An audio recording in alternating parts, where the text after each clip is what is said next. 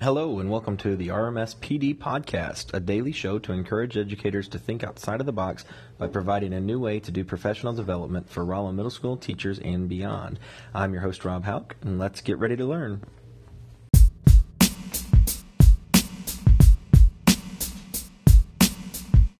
Hello, and welcome to episode 8 of the RMS PD podcast. Today, we're going to be talking about PBL, uh, also known as project based learning or problem based learning. Uh, we're really going to dive into three key concepts about project based learning.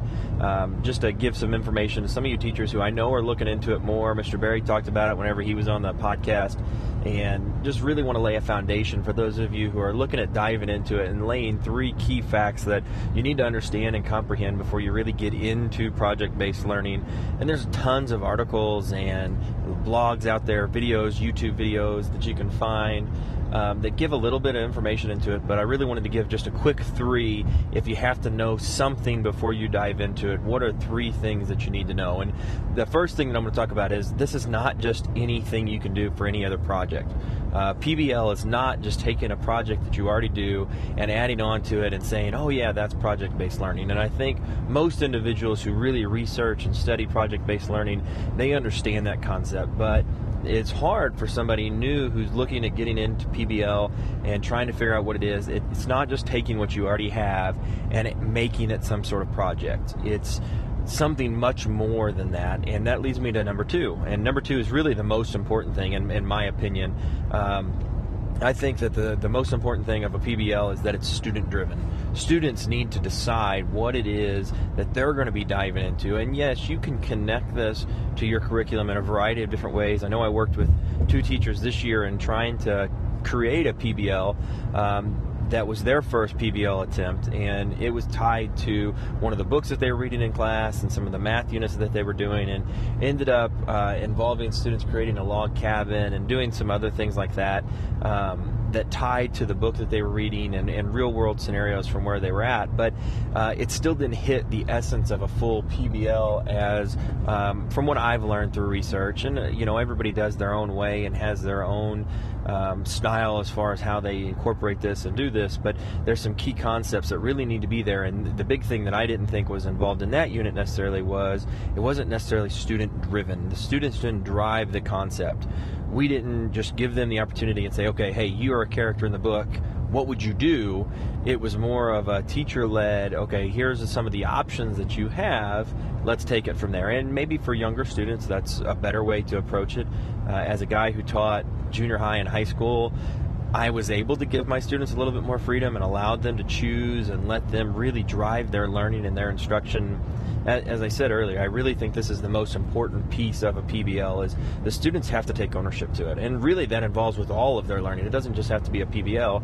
If students aren't interested, then they're just not going to put in their full effort. So I really believe that you need to allow the students to drive this project and let them determine what it is that they want to do and where they want to take this. And yes, that can be tied to your curriculum. You know, you can set out the, the standards, the ideas of, okay, I need to show or I need to know from you showing that you have learned these key concepts and then just let them run from that. And I really think there's a lot of ways that you could do it. And there's probably some great ideas out there. Um, I'm not a Pinterest person, but I've heard some individuals taking ideas from Pinterest. And really, as we know in education, we're not here to just do everything ourselves. We don't have to reinvent the wheel all the time. We can beg, borrow, and steal uh, from anybody and everybody as much as we can to help improve our instruction and that only allows us to collaborate more and become a better, more effective teacher. Um, my third and final thing that I want to make sure everybody understands whenever they're looking at PBLs is that it does have to connect somewhat to the real world. And I say that real world with quotations because that's what my mother always said. Whenever I got out of school, I'd be hitting the real world. But what I mean is they need to be able to take this concept, this idea, this project, whatever it is that they're doing, and it needs to apply to them outside of the school environment hopefully it's something that they can showcase outside of the school environment that they can put on youtube or that they can create a website and publish it for everybody to share their learning. In today's world this the learning that these students are experiencing doesn't just have to be something that gets stuck on the refrigerator. It can be something that can be shared with everybody throughout the world. And you know i understand there's some people who feel privacy and um, and have some concerns as far as that goes from what's what's going to be experiencing with students but really we should have an open market, so to speak, on what these students are doing and sharing with, giving it to anybody and everybody because the the knowledge that they're learning does not just stay inside of the classroom anymore. It's spread throughout, and that's something that we as teachers and educators need to embrace. We need to welcome it. We need to showcase it. Uh, in turn, this also does kind of a dual lesson. While we're working on the curriculum and the standards that we want, and while we're showcasing and, and learning about the things that we're trying to get the students to learn we're also teaching them digital citizenship, talking to them about what's okay to post and where to post it and why to post it.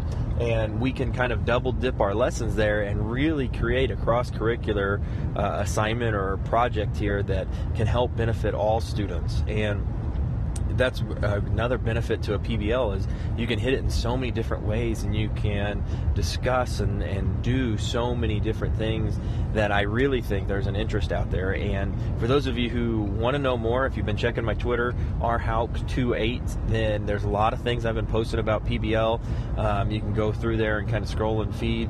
If not, just Google it. I'm telling you, there's going to be a ton of different blogs and pieces of information that are out there.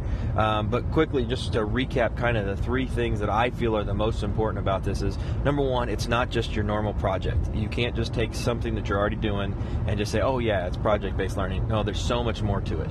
Uh, number two, it really has to be student driven. The students need to drive the instruction and the learning here.